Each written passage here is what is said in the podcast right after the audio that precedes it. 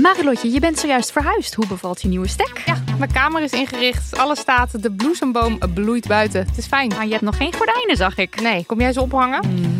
Maar het ding is dus, desondanks alles slaap ik als een koningin dankzij mijn matras van Emma Sleep. Een prinses zonder ert ben jij. Al leg je een ert onder mijn matras, ik denk niet dat ik er last van heb, want het is een hemelsding. En dan heb ik ook nog mijn Emma Diamond Pillow. Jouw slaapkamer is een slaapparadijs. Wil jij dat nou ook? Ga naar emma-sleep.nl en daar vind je moederdag sale met kortingen die oplopen tot wel 50%.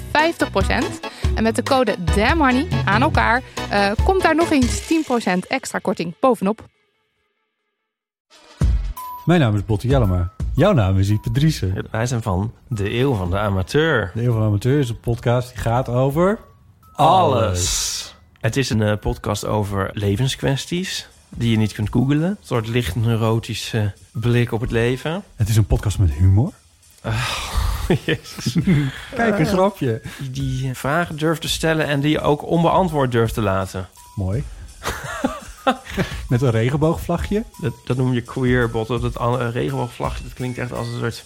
Eh, ik bedoel, iedereen is welkom. Kom ons luisteren in je favoriete podcast-app. Theeleuten en kletskousen. Welkom bij Damn Honey.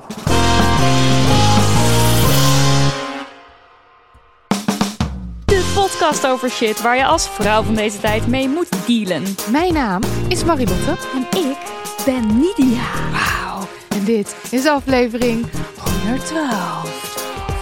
Weet je, wat een ervaring zou dit moeten zijn voor de mensen thuis. Eh, we nemen weer eens ouderwets gezellig de week door. Aan de hand van onze Damn Honey Nose. Iets waar we de afgelopen week kwaad, verdrietig, gefrustreerd, you name it van werden.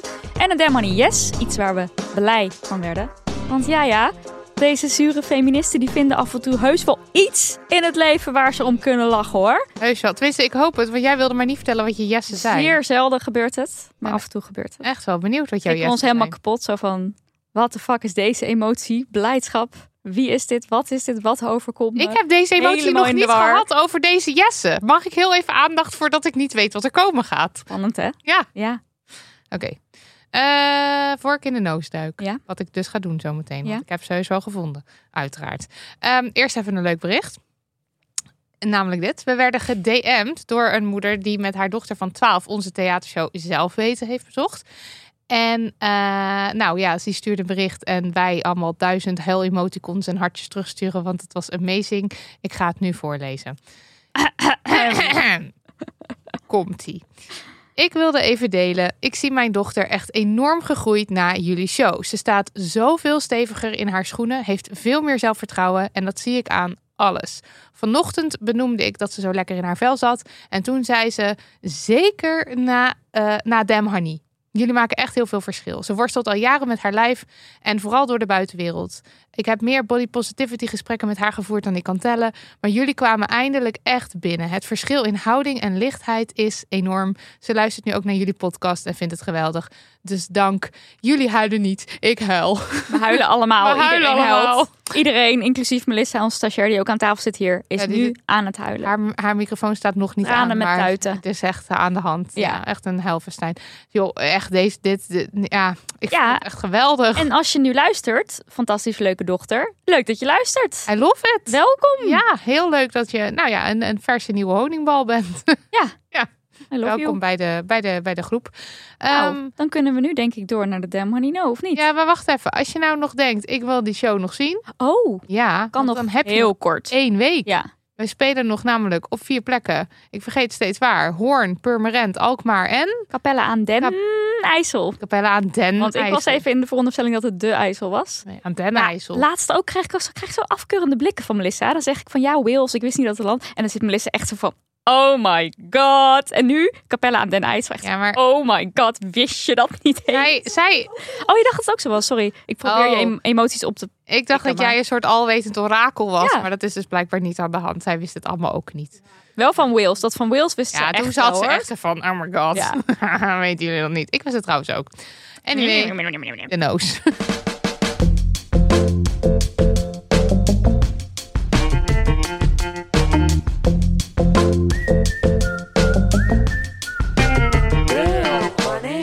Eh, Maria, Charlotte. Ja. Hagen. Ja, dat ben ik. Vertel ons, wat is je no? Of wat zijn je no's? Ik heb twee no's. Leuk. Ja, heb ik ik. uitgekozen. Eén. Heet, heb ik genoemd. Of eigenlijk heb jij genoemd, want jij had hem al opgeschreven. Theeleuten met Ardern en Marin. Ja. Ja, Leuk en gezellig, leuk, hè? Knus, ja, hè? dat was leuk. Heel leuk. Ehm, want er kwam mij een filmpje ter ogen. Zeg je dat zo? Onder de ogen? Onder de ogen. eh, op social media. Waarin eh, eh, de eh, Nieuw-Zeelandse premier eh, Jacinda Ardern en haar Finse collega premier Sanna Marin. ehm, je, zag, ze- je zag ze op een persconferentie. En ze beantwoordden vragen van journalisten. En op een gegeven moment kwam de Kwam de fantastische kwam de volgende vraag. Het was niet eens een vraag eigenlijk. A lot of people will be wondering: Are you two meeting just because you are similar in age and you know you got a lot of common and stuff? Uh, when you got into politics and stuff? Or can Kiwis, en dat zijn Nieuw-Zeelanders, actually expect more deals between our countries down the line? Nou, dat is toch wel een vraag. Ik had er geen vraagteken achter gezet. Maar goed, anyway, de vraag is dus gewoon een beetje van, eh, komen jullie lekker samen eh, omdat jullie even oud zijn? omdat jullie even oud zijn en hetzelfde gender hebben. Ik bedoel, dat is Dat toch een wordt beetje... niet gevraagd, maar dat wordt zeker bedoeld met and you know, you got a lot of common stuff here. Ja, jullie zijn allebei vrouw. Dat is een beetje uh, allebei soort van semi-jonge vrouwen premiers. Jullie moeten wel nu een afspraak hebben gemaakt om lekker te klessen bessen en te zeeleuten. En eventjes lekker een kopje thee te drinken. en gewoon lekker gezellig, uh, lekker gezellig, een beetje gezellig te doen. Zeg, toch? wat voor een haarstylingproducten gebruik jij eigenlijk, Jacinda? Want uh, ja, daar, we, hè. En hoe doe jij het eigenlijk met, met je kinderen? kinderen? ik vond het echt, maar ik vond het eigenlijk alleen maar hilarisch. En ook hun reactie. Eerst was uh, uh, uh, Jacinda Ardern. Jacinda Ardern die zei eerst: Ik vraag me af of iemand uh, Barack Obama en John Key, dat is de, de voormalige premier van Nieuw-Zeeland, uh, ooit heeft gevraagd of ze elkaar ontmoeten omdat ze even oud zijn. Dat vond ik al een hele leuke reactie. En toen zei ze daarna iets van: uh, Natuurlijk lopen er meer mannen in de politiek rond, dat is de realiteit. Maar als vrouwelijke politici elkaar ontmoeten, is dat niet alleen maar vanwege het feit dat ze van hetzelfde geslacht zijn. Dus zij maakte die link Echt wel meteen. raar. Ja, en toen zei Marin: We ontmoeten elkaar omdat we premiers zijn. Um, waar, waar ze dus wel uh, benadrukte ook van uh, ze willen zich allebei sterk maken voor gelijkheid of gelijkwaardigheid tussen uh, nou ja, vrouwen en mannen. Dus tussen mensen. elke vrouw en elk meisje over de hele wereld moet dezelfde rechten en dezelfde kans krijgen als mannen. Zeiden ze. Ik vond het ook weer zo typisch, omdat die journalist eigenlijk alweer bewijst dat dat dus niet zo is. Ja. Want hij geeft deze vrouwen, die op hartstikke hoge posities zitten, ook niet dezelfde kans. Weet je wat ik ook wel grappig vind? Wanneer vind je dat mensen dezelfde leeftijd hebben? Deze mensen schelen vijf jaar in leeftijd. Ik bedoel, het is ook weer niet een huge, maar het is ook weer niet van. Nou, je bent allebei nog maar net 30 of zo. Zeg maar, het, ik vind het gewoon heel random. Ja, want Sanna Marin is 37 en Ardern, Jacinda Ardern is 42 volgens Ja. mij. Um, en dan denk ik, ja, het is ook weer niet. Het is echt zoveel bullshit in één vraag. Ja, het is zoveel bullshit in één vraag. En het is ook gewoon weer duidelijk dat meestal zie je dus echt oude mannen. Um, ja, op die manier is 60 het dan plus. misschien dezelfde leeftijd van je bent onder de 60. Ja, ze zijn relatief jong natuurlijk als je kijkt naar hoe oud premiers over het algemeen zijn. Ja. Uh, maar inderdaad, vijf jaar verschil. Want ik las ook, ik was naar Jacinda Ardern nog even aan het googelen. En dan kom je, of nee, ja, dus Jacinda Ardern aan het googelen. En op haar 37ste had zij zwangerschapsverlof, bla bla bla. En dan denk ik, ja, deze vrouw heeft in deze vijf jaar, want toen was ze 37, nu is het alweer vijf jaar later, heeft in vijf jaar alweer zoveel andere dingen meegemaakt. Ja, want als je ook wil- even zelf naar jezelf terugkijkt van vijf jaar geleden. ja, Ik bedoel, natuurlijk, het is semi dezelfde leeftijd, maar aan de andere kant, nou ja, het is natuurlijk überhaupt gewoon de grootste Het onzin. is Maar toch, ik ging toch nog even googelen van hoe oud zijn die mensen dan eigenlijk, als blijkbaar hun leeftijd precies hetzelfde zou Ja, het is echt. Het is Nou ja, bizar. Nou ja, ehm, eh, in elk geval leuk. Ik vond ook, als je naar dat filmpje kijkt, je ziet die hele gezichtsuitdrukking van Jacinda Ardern helemaal zo. Je ziet haar eerst zo serieus kijken, want ze denkt, er komt een serieuze een vraag. Dan vraag. merk je zo langzaam maar zeker, dit is geen serieuze vraag. Dit is deze, weer. deze man denkt dat we aan het klessenbesten zijn. En Ja. je ziet haar zo voor ik zal jou wel eens even. En ze deed het. Dus Ja, vond allebei het, eh, deden ze het. Allebei deden ze het. Dat vond ik echt heerlijk. Ja. Ehm, ja, dus dat vond ik, vond ik echt vond ik een leuke no eigenlijk. En ook een stomme. Ehm, dan wil ik het verder nog even hebben over blond. Het merk blond. Ja, Ja, Ja. wie kent het niet? ik ken het wel. Ik ken het wel. Ik zal Het- zelfs bekennen dat het ooit in mijn kast heeft gestaan. Is dat, eh, heeft dat ook daarom ook in mijn kast ooit gestaan? Of heb je het toen Oh, al dat weet ik eigenlijk niet. Ik kocht het echt toen ik student werd. Dus dat is wel, hebben we het echt alweer over jaren geleden. Hmm.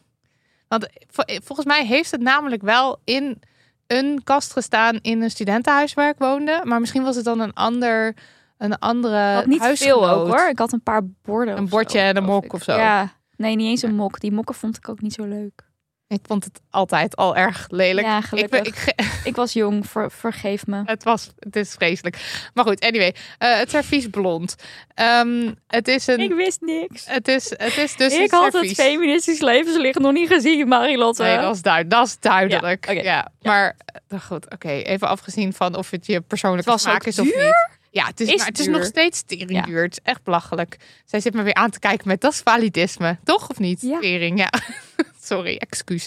Ehm, ja, eh, wat wilde ik zeggen over blond? Ja, de blond was in het nieuws. Het servies blond was in het nieuws. Is het alleen servies? Ze maken ook koektrommels en zo.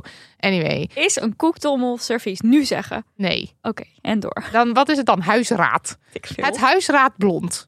Huisraad blond. Het huisraad? Huisraadmerk. De huisraad. Het huisraad. gaat helemaal mis. Dit gebeurt als er geen gast bij ons zit. Kijk, een gast zorgt ervoor nog voor enige professionaliteit van onze kant. Eh, Die, dat, die professionaliteit die, die, die gaat gewoon helemaal, helemaal weg. ja, I know. Help. En, en Melissa's eh, eh, microfoon is uitgezet, dus ik kan ook niet ingrijpen. Het is allemaal vreselijk. Ja. Maakt niet uit. Het huisraadmerk Blond. was in het nieuws, want op de pas gelanceerde collectie van Blond... En deze collectie heet de Hollands Glorie. Daar Dat gaan we maakt al. het echt nog, nog veel erger. Ehm, daar staat tussen de pannenkoeken, kaas, klompen en tulpen ook een tekening van een glimlachende Anne Frank die haar dagboek vasthoudt. Ja, dit is ongekend Het is bizar. Het is echt, want het is een, een soort blozend meisje, wat haar lachend dan eh, met, die, met dat dagboek in haar, in haar eh, armen geklemd staat. En staat er zo boven Anne Frank. Het, en nul context, uiteraard. Dus, en, maar omdat het dus ook nog. Wat voor context had je dan verwacht? Ja, maar, Sorry, gewoon hier, het enige wat je ziet is een vrolijk meisje. Is Als je verder helemaal niks weet van Anne Frank, als je haar niet kent, als je, eh, je hebt geen idee, dan eh het kan. Ja, Nee, dat kan niet. nou. Kijk, dat mensen niet weten wat of Wils een land is. Of Maar- dat je Capella Den IJssel zegt. Dat is allemaal oké. Maar dat je niet weet wie Anne Frank is. Ik denk dat sommige mensen best gaten hebben in hun algemene kennis en dat het kan. En dan zie je dat staan en dan denk je, kan. blozend mens. Blozend vrolijk mens. Ehm, dat, dat is sowieso eh, bizar. Nou, je, eh, het is, een, het is geen, geen klein merk, dus je, ze verdienen daar heel veel geld mee. Nou, any- anyway, ehm, na kritiek van onder meer het eh CIDI, dat is het Centrum Informatie en Documentatie Israël, heeft de winkel in een schriftelijke verklaring laten weten het product inderdaad uit de collectie te halen. En wacht, ik had ook nog even een screenshot gemaakt van die, eh, van die schriftelijke verklaring, want ik zag hem op, op Insta langskomen. Eh, beste lezer, de serie Hollands Glorie, waarin een kom is verschenen met onder andere een illustratie van Anne Frank, hoort een positieve herinnering te zijn aan Hollandse taferelen en helden waar we trots op zijn. Helaas komt dit gevoel niet bij iedereen over op de manier die wij voor ogen hadden. Dit is absoluut niet onze bedoeling geweest. Wij vinden dit erg vervelend en zijn hiervan geschrokken. Daarom willen we langs deze weg laten weten dat dit artikel niet zal terugkeren in onze collectie. Tevens doneren wij de opbrengst die voortvloeit uit dit artikel volledig. Tot slot mogen de consumenten die dat willen dit artikel kosteloos ruilen of retourneren. Blond Amsterdam. Verder niet ook waar het naar geretourneerd wordt. Ook niet of zeg maar eh, de voorraad die al in winkels ligt, of dat weggehaald wordt. En eh, ook weer geen sorry. Nee, dat sorry, dat is altijd lastig. Dat is altijd lastig. Ehm, en eh, dit was trouwens, het was een samenwerking met Albert Heijn. Vind ik ook raar. Ja, het blijft gewoon altijd raar als iets door heel veel handen, ogen heen is gegaan. En dan niemand daar wat. niemand vind- dat denkt van, hé, hey, heel maar dat is bizar. wel een beetje raar om Ja. te doen. En de, ik bedoel, het is geen klein merk. Ze hebben duizenden volgers op social media. Het ligt in de Bijenkorf bijvoorbeeld. Eh, het heeft ook samenwerking, zoals We met NC al heel vaak dit soort dingen gehad. Ook Ja, ik weet het, maar ik vind gewoon van, altijd eh, weer... Ik, Zo met stemmen, dat je dan ehm, lekker kleuren. En dan zag je zo'n vrouw met een potlood die dan in het stemhoek. Ja, ik heb die nog eventjes na opgezocht. Ja. Want jij had mij daar ook in getagd met... hebben we nog servies van blond liggen? Want het dan mag dan nu echt collectief Oh. in de prullenbak. maar inderdaad, ze hadden op... eh, in 2017 was dit. Hadden ze op eh, Facebook hadden ze... eh, zo'n tekening van zo'n meisje wat dan daar zo... natuurlijk ga ik stemmen lekker, want ik hou van kleuren. Of Ja. zo stond erbij. Maar er is ook zo'n tekening volgens mij dat, dat er dat zo'n vrouw aan het, aan het achteruit parkeren is. En dat ze dan volgens mij tegen, tegen een andere auto botst en dan iets zegt van bijna of zo, weet ik veel. Gewoon vrouwen kunnen niet rijden, vrouwen kunnen niet parkeren, dat. En heel dat blond is super stereotyp. Ja, is- Want je hebt de hele tijd, er is een tekening van, van moederdag en dan is het echt mijn moeder wast en kookt en zorgt en weet ik het. En er is een tekening over vaderdag en dan zit er gewoon een, een man met zijn voeten in een voetenbadje. Vaderdag.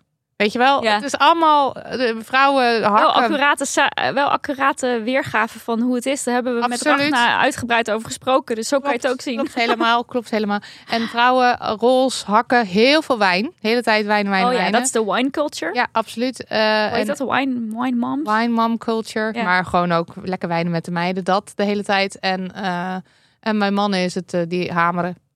met een hamer. Hameren met een hamer. Hameren met een hamer. Dus eh, nou ja, genoeg aan te merken op heel dat merk. Maar het is gewoon ook weer, het toont maar weer eventjes aan hoe ignorant mensen zijn. Dat er helemaal geen historisch besef is. Als, je eventjes, als we het toch eventjes hebben over Anne Frank alleen. En ook helemaal geen empathie verder met nabestaanden van slachtoffers of zo. Ik bedoel, Dat is bizar. dat is, ik vind dat je Anne Frank ook maar kunt verbinden in je hoofd met het thema Hollands glorie. Vind ik echt bizar. Maar wel met is- Hollands, met, wel met, met Nederlandse Geschiedenis. iconen, zeg maar. Maar dat wil niet zeggen dat het iets gezelligs is. Ja, en zij zeggen, zij hebben het oprecht over positieve, wat was het? Positieve voorbeelden. Eh, wat stond er nou? Het moet een positieve herinnering zijn aan Hollandse taferelen en helden. Hollandse En, taferelen, zoals dat er in Nederland extreem veel Joodse mensen werden afgevoerd. Ja, omdat Nederland daar zo heerlijk aan meewerkte. ja, want er zijn in Nederland zoveel mensen verraden voor deportatie. En meer dan honderdduizend mensen zijn gedeporteerd uit Nederland en vermoord. Driekwart van de Nederlandse Joden werd vermoord tijdens de Tweede Wereldoorlog. In andere West-Europese landen, zoals België en Frankrijk, is, zijn die percentages veel lager. Ja, en de mensen die het overleefden en terugkwamen, die hadden allemaal geen huis meer. Nou, daar wil ik het heel eventjes over hebben, want ik belandde weer in op een artikel. Want, eh, want toen gedeporteerde Joodse mensen die de kampen hadden overleefd terugkwamen naar wat ze dachten dat hun thuis was. Toen werden ze dus alles behalve met open armen ontvangen. En er waren lege perrons in Nederland, bureaucra- bureaucratische toestanden, je spullen weg, je huis bewoond door an- andere mensen. Ja, jij woont hier ging het. meer. Ja. Zo ging het, ja. En ik stuitte dus op een interview van ehm, Michal Citroen. En dat is de auteur van het boek Er wordt door niemand verwacht. Over de opvang van Joodse slachtoffers na de Tweede Wereldoorlog. Mhm. En eh, daar is vorig jaar een uitgebreide versie van verschenen. En ehm, die zei. Het kabinet in ballingschap in Londen had tijdens de bezetting nagedacht. Wat doen we met al die mensen die zijn gedeporteerd? De Joden, maar ook dwangarbeiders, krijgsgevangenen, mensen die voor de Duitsers hadden gewerkt, Nederlandse SS'ers aan het Oostfront. Ze vonden het er wel veel. Op zo'n moment treedt de standaard Nederlandse reflex in werking. Hoe gaan we dat organiseren? Er is paniek. Al die hordes op als die hordes op Nederland afkomen, hoe controleren we dan wie er binnenkomt? De gedachte was dat Nederland zou worden bestormd door honderdduizenden mensen. De aantallen die ze hadden klopten niet, want er waren veel meer vermoord dan ze dachten. Vervolgens verzonnen ze allerlei ingewikkelde registraties en bureaucratische toestanden. De ministeries kregen onderling ruzie over wie het ging betalen. Al in 43, 44 was er gedoe tijdens het civiele en militaire gezag. Tussen het civiele en militaire gezag. En uiteindelijk, na al dat geregel, was er niks voor de Joden. Geen opvang en geen repatriëring. Vergeleken met andere landen. Geen sturing, geen vrachtwagens. Niemand ter plekke bij de kampen. Het bleef voornamelijk bij enorm nadenken over hoe je zoiets het beste kunt doen, zag Citroen. En wat geheel ontbrak was de gedachte: wat hebben die mensen meegemaakt? Wij hebben het misschien slecht gehad, maar je zult maar in het kamp hebben gezeten. Wat zullen die ziek zijn? Laten we eerst eens zorgen dat ze thuiskomen, dat ze zich welkom voelen en dan zien we daarna wel verder. Het besef was er niet dat Joden onze mensen waren, terwijl het in feite was alsof de bevolking van Rotterdam in een kamp was gestopt en voor het grootste deel vermoord en nu er nu wat overlevenden terugkwamen. En ik las dit en dan denk je ook maar, ja, basically ook weer wat nu ook gebeurt. Met, weet ik, met ook met de opvang van asielzoekers. Mhm. Al die bureaucratische romslomp. De hele tijd dat, oh, er komen wel weer heel veel mensen dit land. We moeten dit nu allemaal regelen. En Ja. ruzies dit en zus en zo. Eh, vond het, ja, if anything, is het gewoon een heel, is het alleen maar heel erg pijnlijk. Mhm. En zeker Anne Frank en alles over, over eh, hoe er met Joodse mensen is omgegaan. En nog steeds eigenlijk. eh, hoe, hoe mensen naar Joden kunnen kijken. Eh, heel pijnlijk. Ja. Maar ik maakte me dus heel boos over blond. En toen dacht ik, maar er wordt natuurlijk heel veel geld verdiend aan Anne Frank bijvoorbeeld. Want als je gaat googlen, dan kom je ook op eh, Anne Frank onderzetters. En eh, Anne Frank hoesjes voor je mobiel. Oh ja. En dan staat er zo'n quote op van eh, I choose to see the good of zo. Weet je, dat heeft ze dan een keer gezegd in haar, in haar dagboek. En wat vind ik daar dan van? Dat is toch ook bizar? Ja. Want ik maak me heel graag boos over blond, want ik vind het gewoon een stom merk. Maar het is natuurlijk bizar überhaupt dat er, dat er over zoiets eh, geld wordt verdiend. Ja, En klopt. dat, en, en, en dat het dus ook in, in grote mate gaat over positieve dingen rondom Anne Frank. Want het is natuurlijk, I choose to see the good. Als je zo'n quote hebt, Ja, lijkt dat er het even alsof het uithaalt. ja, want Ja. en ook zo'n blozende lachen, dat is ook zo'n voorbeeld van. Hè, je ziet alleen maar iets heel positiefs. Ja. En er is verder nul context over wat de daadwerkelijke situatie is. En dat het is gewoon eigenlijk best wel, eh, ja, kut.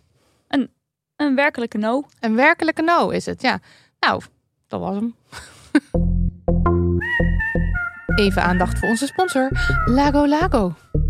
Lago Lago is een meerdaagse festivalvakantie in de Achterhoek. Het is in de zomer op 30 juni en 1 en 2 juli bij het Stroombroek in Braamt aan een prachtig meertje in groene omgeving. En nu komt het Marilotte. Slapen kan in bungalows of op de ruime camping met comfortabele voorzieningen. Hou op met mij, comfortabele voorzieningen.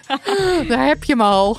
Ja, ik heb eh, afgelopen zomer in een, eh, in een tent geslapen op een festival. Meen je niet? Ja, hels was het. Eh, vooral het vinden van een plek. Wat een toestand. Oh my god. Ik zwetend en vloekend met een half, opgezet, oh, half opgezette tent over dat terrein. Vraag me niet waarom, maar het was echt... Ach, waar is die tijd gebleven? Dat wij zonder problemen nachtenlang over festivalterreinen struinden op nauwelijks slaap. En als we dan sliepen, dat we dat probleemloos deden op een luchtbedje zonder rugpijn. Ach ja, mooie, mooie tijd. Lang, lang. Lang vervlogen lang, tijd. Lang, lang. Maar Lago. Lago. Ja, Lago Lago. De muziek die je kunt verwachten is house en techno van de beste lokale en internationale DJ's. En er is heerlijk eten. Je kunt zwemmen in een meertje en ontspannen in de wellness. Dit klinkt allemaal gewoon heerlijk.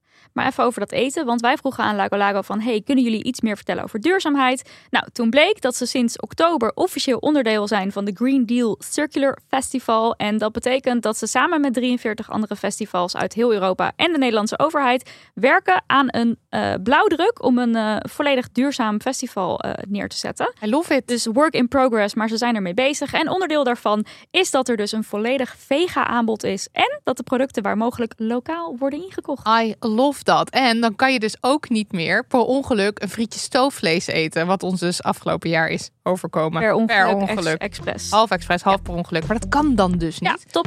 Eh, beetje dansen, beetje zwemmen, beetje wellnessen. Mensen, de winter is nog niet eens echt begonnen, maar ik heb al zin. Geef me die zon en die muziek en, eh, en die heerlijkheid. Ik voel de zomer al. Tickets voor deze festivalvakantie zijn nu te koop via lagolago.nl. En dat schrijf je met een G. Nidia, Letitia, Louise van Voorthuizen. Wat een naam, hè? Ja, het is prachtig. Ja. Heel mooi. Ik, ik, ik Net begon ik een halver, ontzettend wel, wel, welgesteld gezin kom. vond ook heel ontroerend. Halverwege je naam begon ik al te huilen. Eh, zo mooi. Geef ons een yes. Nou ja, het leek me dus heel leuk om allemaal yessen te verzamelen. Waarvan je je dus ontzettend af kunt vragen of het wel een yes is. Nou, wat leuk. Dus ik speel vandaag met jullie, Marilotte en Melissa, onze stagiair. Zeg het- even hallo Melissa. Hallo Melissa. Het waanzinnig gave spel. Is het een yes? Is het een no? Daniel, kom er maar in met spelshow muziek.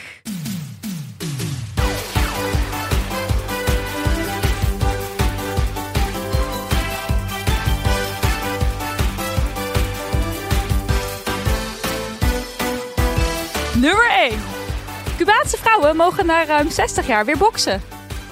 Is het een yes? Is het een no? Mochten zij hiervoor niet boksen? Nee, What the klopt. fuck? Klopt, ze mocht het niet. Ehm, sinds eh, 1959 mochten ze de sport niet meer beoefenen. Eh, want eh, eh, sinds de revolutie onder leiding van Fidel Castro werd boksen te gevaarlijk bevonden voor vrouwen. Sorry, ik ben eventjes, dit is toch, toch vreselijk. Maar is het een yes of is het een no? Nou Dat ja, het weer mag is goed, toch? ja is dat leuk. lijkt me ook oké. Ja, maar, wat vind- hebben we ook alweer geleerd over Cuba? Ja, allemaal dingen. Eh, Maar allemaal dingen. Over Cuba hebben we geleerd dat, ze zich graag, dat de overheid zich daar graag een soort van progressief opstelt. Precies. Om eh, toch een, toch, ja, eh, aan, de, de- toch een, een- hoe noem je dat? Een, een groen blaadje te halen? Nee, dat is het niet. Hè? Een goed, Groen blaadje een goed klinkt- blaadje in een goed Ja. daglicht We zijn aan het feminist wassen. Nou, Ja. dat is het een beetje, ja. Dus eh, je kan je afvragen wat daar... Maar goed, uite- uite- uiteindelijk is het ook fijn dat ze weer mogen boksen. Ik denk dat het voor vrouwelijke sporters echt top is. Ja. Ja. Maar wat de beweegredenen erachter zijn, zullen vast niet geweldig zijn, Cuba kennende. Ja, dus misschien voor individuen is het nice. Ja, want maar, ze staan nu mooi wel weer op al die nieuwsites met een, eh, met een leuk gezellig nieuwtje. Want dat hadden we toen natuurlijk ook met, de met die eh, LGBTQ plus eh, wetten die aangepast waren. Waarvan wij toen zo heel enthousiast zo, ja, het is een yes. Ja, dus nu krijg je al die wetten die aangenomen worden die progressief zijn. Dat, dat iedereen in, die niet in Cuba woont denkt... hé, hey, wat een progressief land, Cuba, wat toppie. Ja, wat leuk. Zullen we dan anders ook eens op vakantie gaan? Ja, precies, Ja. dat soort dingen. En dan, hè, dan krijg je weer geld in het laadje door toerisme. En ondertussen is het nog steeds zo dat de bevolking daar weinig mag zeggen. Want het is een ontzettende dictatuur. Leuk spel hè, dit. Ja, dus het is eigenlijk een no dan. Is dat de Hmm. final answer? Nou, weet, er is niet een final answer. Het is gewoon niet zo zwart-wit. Oh, dus je hoeft niet te kiezen per se. Nou, je mag gewoon je mening geven in dit spel. Ja, leuk spel hè. Ja. Door naar nummer twee. Er heeft voor het eerst ooit een vrouw een wedstrijd gefloten op het WK voetbal voor mannen. Stephanie Frappard, als ik me niet vergis, al eens eerder genoemd in deze podcast toen ze de eerste vrouw was die floot in de Champions League voor mannen, eh, heeft gefloten. Jury, is het een yes of is het een no? Ja, maar sorry, ik, ik haat heel die FIFA. Dus dan denk ik, ja, dit lijkt me dan ook een beetje dat. Ja, hè? Hè, we gaan even gooien er een vrouw in, want we zijn lekker progressief. Maar ondertussen doen we niet alsof er, de, doen we alsof er niet 6500 mensen dood zijn gegaan in Qatar tijdens het bouwen van het stadion. En de airco de hele tijd aanstaat. En we LHBTI'ers kut vinden en vrouwen ook. Maar voor haar persoonlijk is het natuurlijk geweldig. Ja, Nou, ik vond En, het wel en ik denk voor meisjes die, die dat zien. die dat zien en graag ook scheidsrechter zouden willen Ja. worden, ooit in hun leven, is het natuurlijk ook echt top. Ik zat me juist ook te bedenken van hoe raar is het eigenlijk dat je altijd rondom zo'n veld alleen maar mannen ziet. Van Ja, coach tot grensrechter tot eh, eh, bewaking eh, sorry, dat, het is toch vreselijk treurig dat dit de eerste vrouw is. op De het WK. Ja. eerste vrouwelijke scheidsrechter op het WK. Ik dacht dus dat we daar toch, hè? Ondanks mijn vier jaar hardcore feminist zijn, dacht ik dat we dat, dat al wel een keertje gebeurd Nee. was. Maar heb je dat, ooit gezien dan ergens? Nou, maar ik kijk geen voetbal, dus ik, ga, ik Nee, ik neem dan niet. gewoon aan als dat, dat dat wel een keer gebeurd is. Dat mensen, want mensen maken, wij maken ons ook de hele tijd druk over dat voetbal en over dat het een mannen georiënteerde, gedomineerde sport is en zo. Mhm. Dus ik dacht, nou, ergens in de afgelopen paar jaar zal er heus al wel een keer ergens een, een vrouw gefloten hebben. Maar ja, het vorige WK was natuurlijk 2018 en toen waren we nog niet eens echt bezig daarmee. Nou, wel, we, ja. we persoonlijk niet zozeer, maar Ja, nee, ja, ik heb het over echt daadwerkelijk over mezelf en over jou. de 2018 zijn we gestart. Ja. Ja. En dat is waar. Maar ja, dat Ehm, oh, het maakt niet maar eh, wat ik er nog even over wil zeggen. Samen met twee andere vrouwelijke scheidsrechters was ze geselecteerd voor het WK. Maar ze stond een tijdje alleen als eh, vierde official langs de lijn. Samen met die andere twee eh, vrouwelijke scheidsrechters. En toen was het dus maar de vraag of FIFA ze ook echt een wedstrijd zou laten leiden. Dus nou, mijn cynische ik, die zegt toch wel... FIFA had even een imago-oppoetser nodig en dacht, weet je wat? We gooien er een vrouw in. En dan is alles weer leuk en mooi en zonneschijn en vlinders. En dan vergeten we met z'n allen Wacht even. narigheid. Eventjes zodat ik het goed begr- begrijp. Deze scheidsrechters, er waren er drie. Ja, Die dus stonden allemaal langs de lijn en in principe waren die Ja, niet ingepland dus om te fluiten. vierde officials zijn ze dan. Dus dan zijn ze niet eh, degene die de wedstrijd leiden. Wacht, zijn ze dan grensrechters? Waarom krijg ik nou zoveel moeilijke vragen? Nee, nee, Daar nee. was dit Het spel enige- nooit voor het- bedoeld. Het enige wat ik wil weten is, deze mensen stonden oorspronkelijk ingepland om niet te fluiten.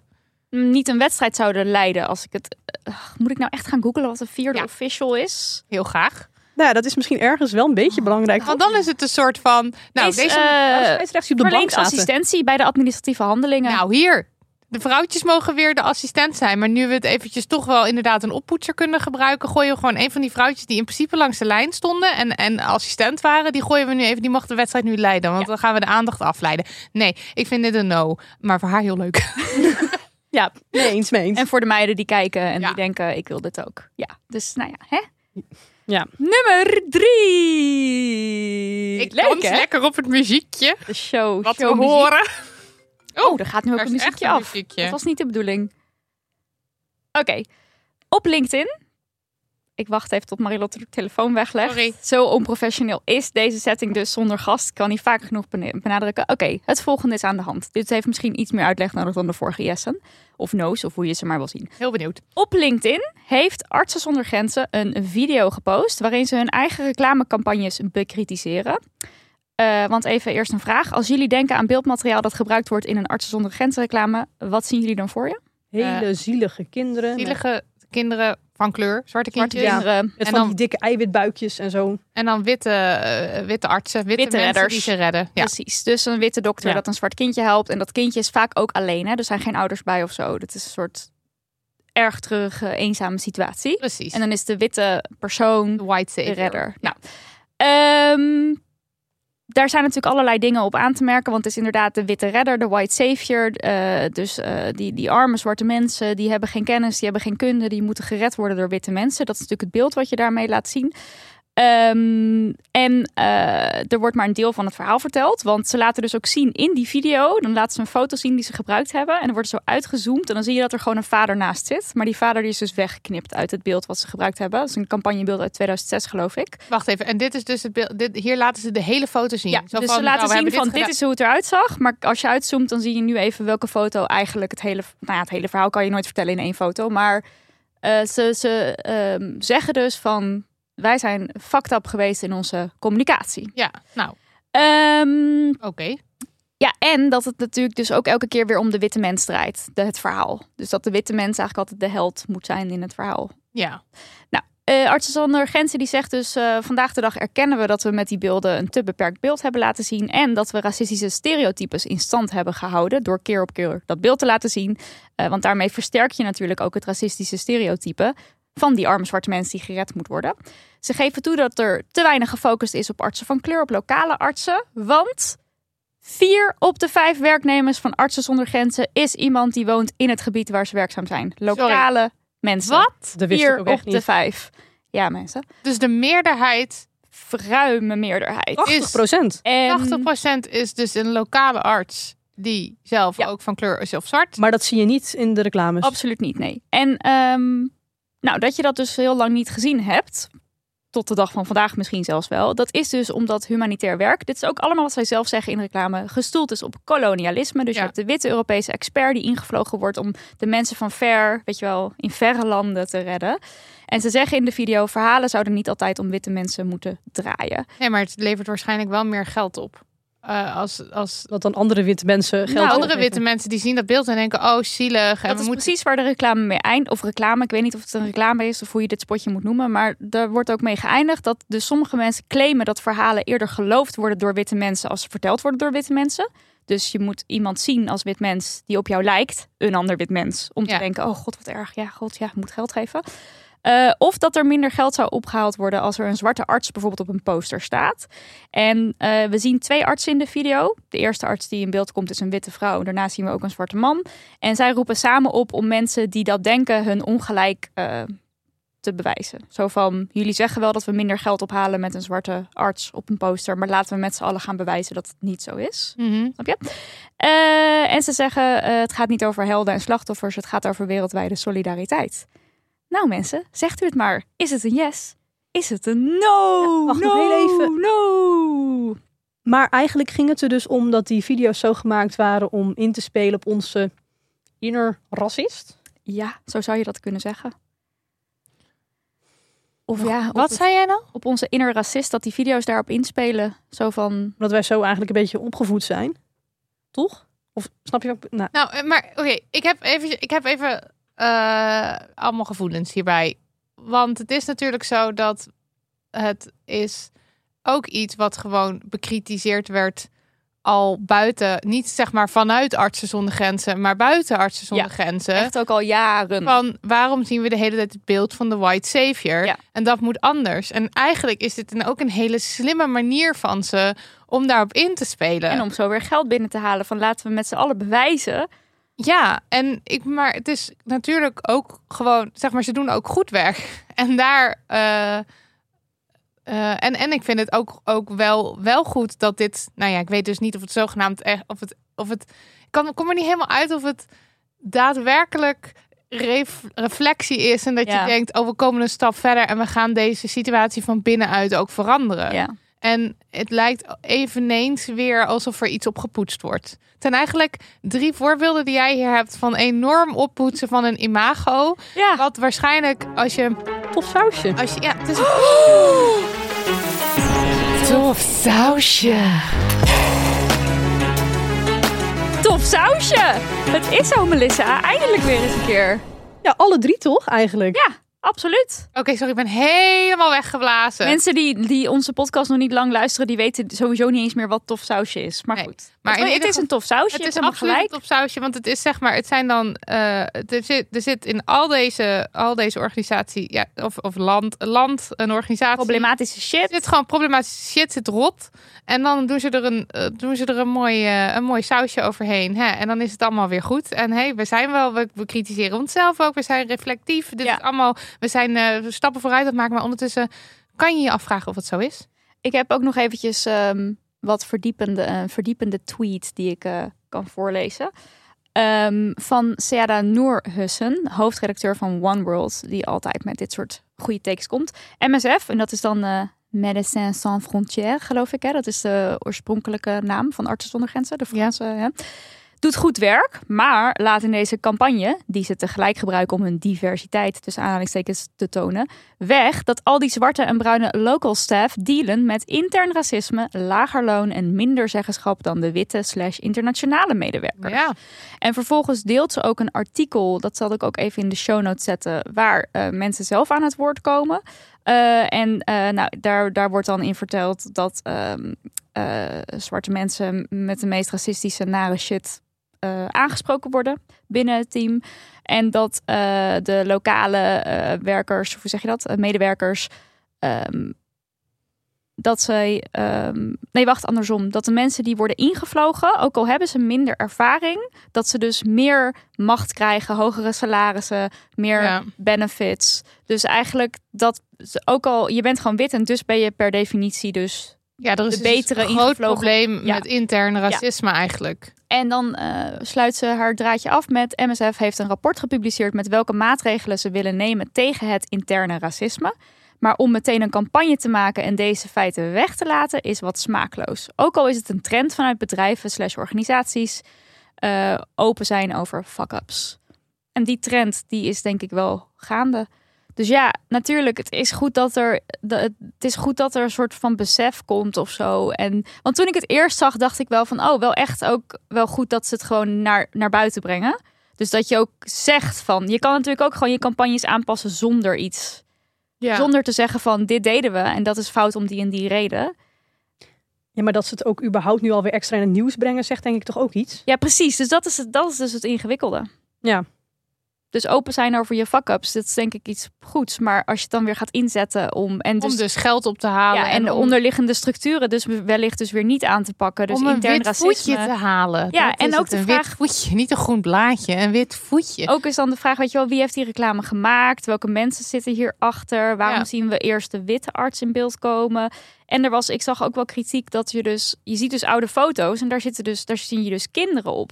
En dat is eigenlijk heel raar, hè? Dat, dat we dat allemaal heel normaal en oké vinden. Dat er dus kinderen de hele tijd maar gefotografeerd worden. En Ja, over heel vraagt- de wereld. Wie vraagt die kinderen om toestemming? Precies. Wie vraagt de ouders van die kinderen Ja. om toestemming als ze er zijn? En we zijn heel erg gewend aan dat beeld van eh zwart, zwart kind, wat dus geholpen wordt door wit Ja. mens. En dat dat dan dus maar de hele wereld over gaat. En ja. nou ja. Zal ik dan maar afsluiten met echt een knaller van een yes? En is dat niet de vraag yes of no? Dat is gewoon een yes. Mogen we Dit vast nieuws kwam heet van de pers rollen net voor we deze opname ingingen. De Volkskrant kopt. Abortuspil wordt verkrijgbaar bij de huisarts. Abortuswet verder geliberaliseerd. Yay! En dan stond er de huisarts mag de abortuspil aan ongewenst zwangere vrouwen gaan voorschrijven. Dat betekent dat vrouwen over afbreking van zwangerschappen kunnen kiezen tussen huisarts, abortuskliniek en sommige ziekenhuizen. Yay! Yay! Oh, jullie Ja, dachten dat het alleen maar goed nieuws was? Hè? Hè? Dachten jullie dat? Nee, het is natuurlijk het is heel goed nieuws. Maar één, jammer dat de Volkskrant het weer eh, specifiek over vrouwen moet hebben. Ze hadden ook kunnen zeggen zwangeren. Ik bedoel, hè, zo moeilijk Hoe is het moeilijk is het, ja. Maar eh, ja, ik las dus in de Groene Amsterdammer, vorige week of twee weken geleden of zo, dat er dus onderzoek is gedaan naar de abortuspil bij de huisarts. En ehm, wat dat dan gaat, wat dat oplevert voor klinieken of wat, wat voor consequenties daaraan hangen. En nou is het dus zo dat klinieken geld krijgen aan de hand van hun aantal cliënten, behandelingen die ze uitvoeren. Maar dit is toch gewoon al, dit, dit, dit wat je nu zegt, is toch al stom? Ik denk het. Ik weet niet. Ja, denk Ja. het. Ja, je zou gewoon willen dat het gewoon draait. Ongeke- Maakt ongeacht. niet uit. Het ja, is gewoon, als het nodig is, is Nou ja, het en als dat aantal dus flink afneemt, omdat de pil die mensen dus nu komen halen bij een kliniek, eh, ze die bij de huisarts gaan halen. Want er waren klinieken waar echt een heel groot percentage eh, cliënten voor de pil, voor de abortuspil komt. En dus niet voor een andere behandeling. Dat betekent dat dan dus sommige klinieken zullen moeten sluiten. Zoals het er dan nu, weet je wel, er is nu dus nog niet een oplossing of zo voor aangedragen. Eh, en dat betekent dan weer dat er mensen kunnen zijn die heel ver moeten gaan reizen om naar een kliniek te kunnen. Want dan kan je wel denken van, hé, maar je kan toch naar de huisarts, maar dat kan natuurlijk niet altijd. Dat kan uit pri- privacyoverwegingen kan je zeggen van, ik wil niet naar mijn huisarts, omdat je eh, dus een andere behandeling nodig hebt dan de pil, omdat het je een prettiger gevoel neemt, om welke reden dan ook, weet ik veel. Je kan heel veel redenen hebben om liever naar een kliniek te gaan dan naar de huisarts. Dus ehm, ja, ik, ja, je hoopt dat, daar dan, dat dat dan meegenomen wordt in zo'n besluit. Maar ik vind het dus... Want het is natuurlijk heel goed nieuws. Het is heel goed nieuws. En het zou natuurlijk niet zo moeten zijn dat een abortuskliniek bestaat bij de gratie van hoeveel mensen een abortuspil nodig hebben. moet gewoon bestaan. Ja, het moet bestaan. En het, ik bedoel, daar, het zou ook gewoon uit het strafrecht moeten zijn. En je zou gewoon op dat is plekken natuurlijk een volgende. deze specialistische zorg moeten kunnen krijgen. En niet per se naar een kliniek moeten, maar dat je gewoon ergens terecht kan waar ze daarin Ja. gespecialiseerd zijn en jou kunnen begeleiden. Ja. En eh, ik bedoel, ja, dit lijkt me een, eh, een enorme complicatie van dit hele goede nieuws. Maar dat is meer gewoon een exposure van dat het systeem gewoon niet ja, klopt. er moet gewoon geld naar die plekken toe. Ja. Klaar. En dan is het ook gewoon gefixt. Ja, want het is ook bizar dat als je een abortuspil nodig hebt, dat je nu misschien wel heel ver moet reizen, omdat je die daar moet halen.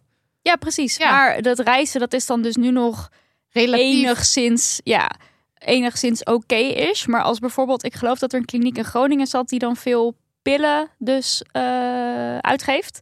En dat als die kliniek in Groningen weggaat, dat betekent als je dus van de eilanden komt, dat je echt Ja, dat je heel ver eindeloos moet. lang Nee, onderweg ja, en ik snap wel dat dat zeg maar Dat kan niet. voor nee. sommige mensen dat kan dat kan niet. Het is nee. sowieso al een Nee, flink moet je gewoon een, een, een dag vrij voor nemen. Ja, Ja, en dat kan dus ook kan dat. niet altijd. Want dat hebben we natuurlijk ook met... maar ja, voor een pil die je in feite dus in principe voorgeschreven kan zijn voor de, door de huisarts, zou je ook niet, nou, zou je ook niet in moeten reizen. Want nu deel je eigenlijk met z'n allen die afstand.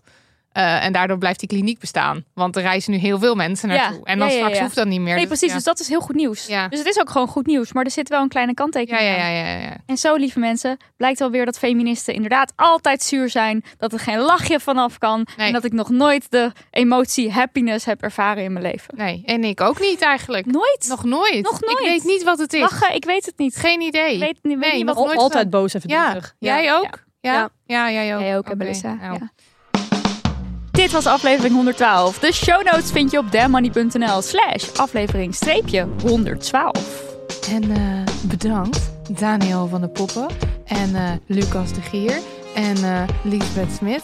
En ook jij, Melissa van der Zanden, voor al het werk en het lekker vlot laten draaien van Damn Money de podcast. En bedankt dat je in de jury wilde zitten van deze spelshow genaamd Is het een yes, is het een no? Gaan we dit vaker Oké, spelen? misschien. Veel dank aan Transcript Club B, Marleen, Marlou, Marloes, Elise, FQ, Shura, Melissa, Barbara, Fenna en, ja ja, we hebben eindelijk uitsluitsel, Joan! Op zijn Engels dus. Oh, Joan. Fijne heerlijk. mensen dat het mysterie is Ze opgelost. heeft het zelf opgelost, toch? Voor ons. Zij heeft even een audioberichtje gestuurd. Super fijn. Ja. wij gaan nog even doorkletsen in Je doet het er maar mee. A.k.a. de bonusaflevering voor iedereen die ons vanaf een euro per maand steunt. Eh, op uh, petjeaf.com slash damnhoney. En dit keer eh, gaan we het hebben over... Waar gaan we het over hebben? Oh, weet je dat nog niet? idee. Ik heb allerlei plannen. Ja, ik heb ook plannen. Nou, we gaan het in ieder, in ieder geval even hebben over... eh, Nou, de het verhaal van de onderbroek het verhaal van de is onderzoek opgelost. is opgelost. En we gaan het even hebben over wel of niet, wat je wel of niet kan horen als je microfoon aan of uitstaat en iemand moet opeens naar de wc. Ja, dit gaat over theater, inderdaad. Ja. Oké, eh, nou, dus eh wordt, ehm, wordt bonusbal, zoals we onze donateurs liefkozend noemen. Dat kan dus inderdaad op petjeaf.com slash damnhoney. Je krijgt dan toegang tot de Del- Telegram Honey appgroep. Leuke woordspeling. Heel leuk. Onze intro-tune als ringtone, ja ja. Twee wekelijks, een gezellige kletsaflevering. waar je naar kunt luisteren. En binnenkort ook weer een kerstfilm waar we samen naar gaan kijken met onze microfoons in de hand. Zodat je de film met ons babbelend op de achtergrond kunt luisteren, Ja, en, bekijken. en, ik, eh, en ik denk dat het misschien wel de holiday wordt, toch? Ja, misschien wel ja. Denk ik. Eh, een klassieker. Ja, precies. Een klassieker. En we kregen al het verzoekje in de DM. Dus Ja, ik maar als je een ander idee hebt- daar al naar. Ik nee. ook. Ik neeg er ook naar. Als je een ander idee hebt, dan zeg het hè. Ja, of, eh, of niet. Ik Zelf maar eens- weten. Ja, precies. Dag schat. Doei.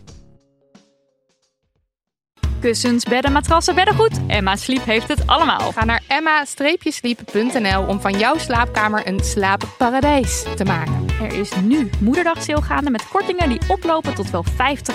Gebruik de code DAMHONEY voor nog eens 10% korting daarbovenop.